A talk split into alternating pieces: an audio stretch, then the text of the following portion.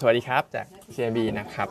ก็ภาพตลาดเมื่อวานก็ยังถือว่านักลงทุนยังเหมือนอารมณ์ก้ำกึ่งก้ำกึ่ง เลือกทางอยู่นะครับสำหรับตัว SET Index บ้านเรา เพราะอย่างที่บอกไปก็มันยังไม่ได้มีปัจจัยบวกปัจจัยลบที่มันชัดเจนมากในช่วงของสัปดาห์นี้นะครับ แต่ว่าด้วยความที่ flow ฝรั่งเนี่ยก็ยังเป็นตัว support ตลาดหุ้นไทยอยู่ ผมก็เลยคิดว่าหุ้นไทยเราเนี่ยมันก็ยังมีโอกาสหรือว่าแนวโน้มปรับตัวขึ้นได้ต่อไปเทสพันเแบบที่เคยว่าไว้เมื่อวานนี้นะครับก็ยังมองบวกอยู่แหละสำหรับตัวเซนติเมนต์ต่างๆ การลงทุนต่างๆ ในบ้านเรานะครับ ในขณะที่ตัวของ Bank of Japan เดี๋ยวพรุ่งนี้ที่คุยกันเนี่ยตอนนี้อีโคโนมิสหลาย ๆ ที่นะครับเท่าที่เห็นพวก JP Morgan Morgan Stanley SSBC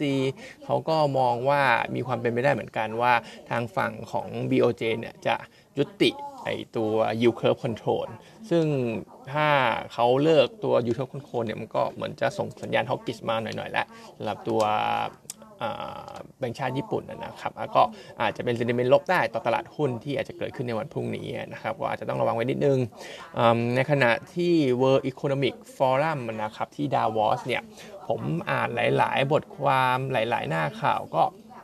มาแชร์ให้ฟังแล้วกันนะครับ ก็สิ่งที่เขาพูดถึงกันเยอะก็คือความเสี่ยงระยะสั้นสำหรับเศรษฐกิจในปีนี้ก็คือเรื่องของ inflation นะครับ ระยะกลางยาวหน่อยเนี่ยก็อาจจะตามมาด้วยเรื่องของ climate change เรื่องของพวก cyber security นะครับ แต่ว่าโดยภาพรวมสั้นๆเนี่ยประมาณ สักครึ่งปีเนี่ยเขามองเรื่องของ inflation เนี่ยเป็นความเสี่ยงที่จะกระทบเศรษฐกิจโลก ในขณะที่ OECD เขาก็มองว่ายังไงซะการเปิดประเทศของจีนเนี่ยก็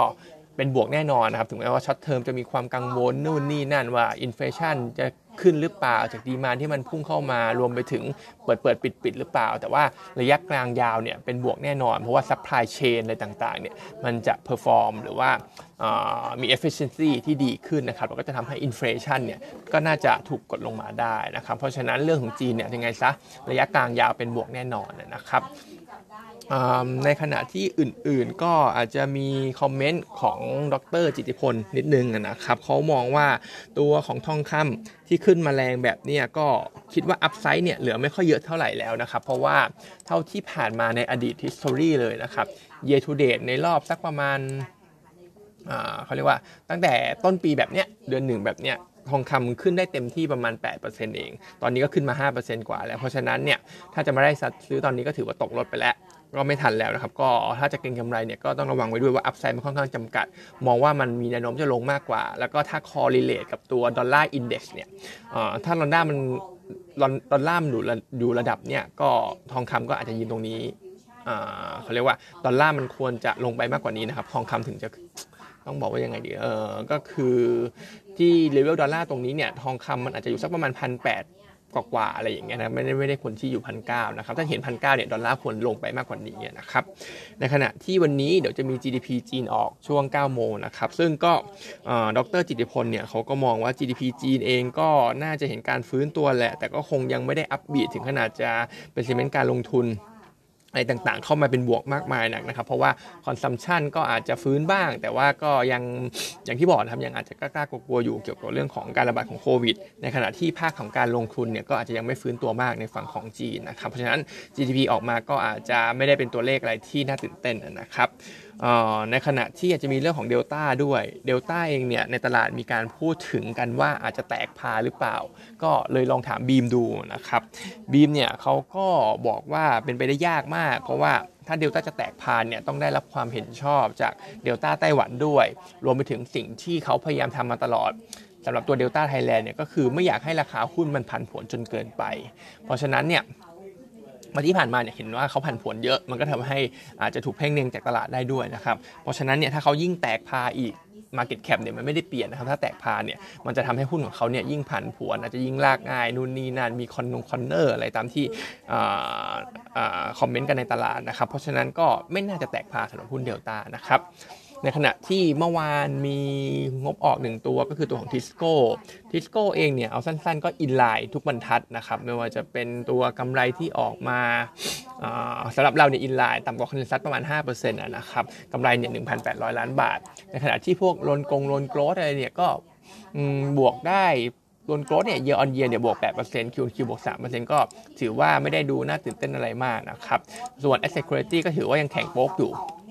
สำหรับตัวทิสโก้ก็เป็นตัวที่ยังปลอดภัย ทีนี้เอาลุกที่เขามองเนี่ยผู้บริหารก็ให้ growth target ที่เขาทำ aggressive อยู่ว่าปีเนี้ย โดนโกรจะโตได้ 5-10%ซึ่งเรามองว่าน่าจะ 3-5%ก่อน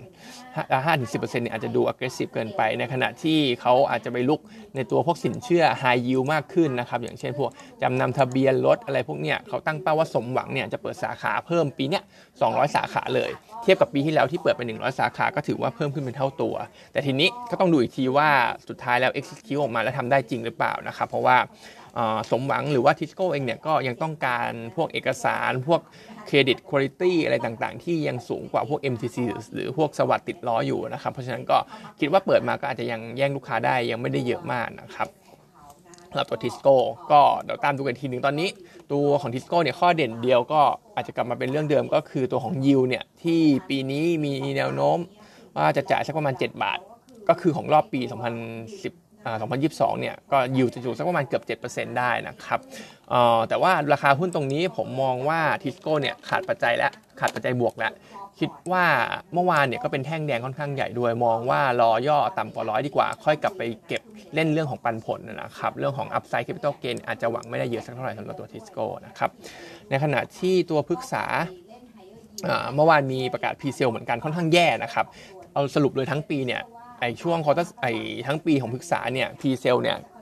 ต่ำกว่าเป้าไป 40 กว่าเปอร์เซ็นต์ quarter สี่ก็ต่ำกว่าเป้าทั้ง year on year Q on Q นะครับ หลักๆ เหมือนจะมี cancellation เข้ามาค่อนข้างเยอะ ไม่ว่าจะเป็นโครงการที่จะเป็นพวกทาวน์เฮาส์ ราคาประหยัดอะไรอย่างเงี้ยนะครับ low low segment อะไรอย่างเงี้ยนะครับรวมไปถึงคอนโดก็มีการยกเลิกสร้างด้วยก็เลยทำให้ตัวของ p ีเซลเนี่ยออกมาไม่ค่อยดีสักเท่าไหร่ แต่อีกประเด็นหนึ่งที่เป็นไฮไลท์เนี่ยก็คือเขามีการ swap หุ้นกับบริษัทที่ชื่อว่า General Engineering นะครับซึ่งชื่อย่อชื่อว่าเจลอยู่ในตลาดหลักทรัพย์เจลเนี่ยก็ทำเกี่ยวกับ p c a s h ไอผนัง p c a s h นะครับซึ่งก็ทำได้ดีด้วยสวอปหุ้นกัน สิ่งที่ทั้งคู่ได้ก็คือปัจจุบันเนี่ยเจลต้องบอกตัวเจลเนี่ยต้องบอกว่ากำลังการผลิตเต็ม 100%แล้ว ในขณะที่พฤกษา มีบริษัทที่ชื่อว่า InnoPCast กำลังการผลิตแค่ประมาณ 50%เอง เหมือนเจลเนี่ยทำตลาดเก่ง แต่ว่า capacity จำกัด ในขณะที่พฤกษาเนี่ยทำตลาดไม่เก่ง แต่ว่า capacity เนี่ยมีเหลือล้นนะครับ เพราะฉะนั้นเนี่ยพอมา merge กันปุ๊บในเรื่องของ PCAS ก็น่าจะเห็น synergy กันได้โดยเจลเนี่ยก็น่าจะทำหาลูกค้ามาฟิลตัวของ capacity ที่ยังเหลืออยู่ของพฤกษาได้นะครับ เพราะฉะนั้นก็น่าจะมองว่าเป็นดิวบวกได้แหละสำหรับเรื่องนี้นะครับ แต่ว่าน่าจะบวกกว่าหุ้นเจลซะมากกว่าด้วยนะครับ เพราะว่าอย่างที่บอกไปว่าเจลเนี่ยเขาน่าจะมีลูกค้ารองรับอยู่ในส่วนของ capacity ที่เพิ่มเข้ามานะครับ พึกษาเราให้เป็นขายอยู่นะครับ เพราะว่า core business อย่างพวก property เนี่ยก็ดูไม่ค่อยดีเท่าไหร่ target price เราอยู่แค่10.5 นะครับ วันนี้ก็มีเท่านี้นะครับ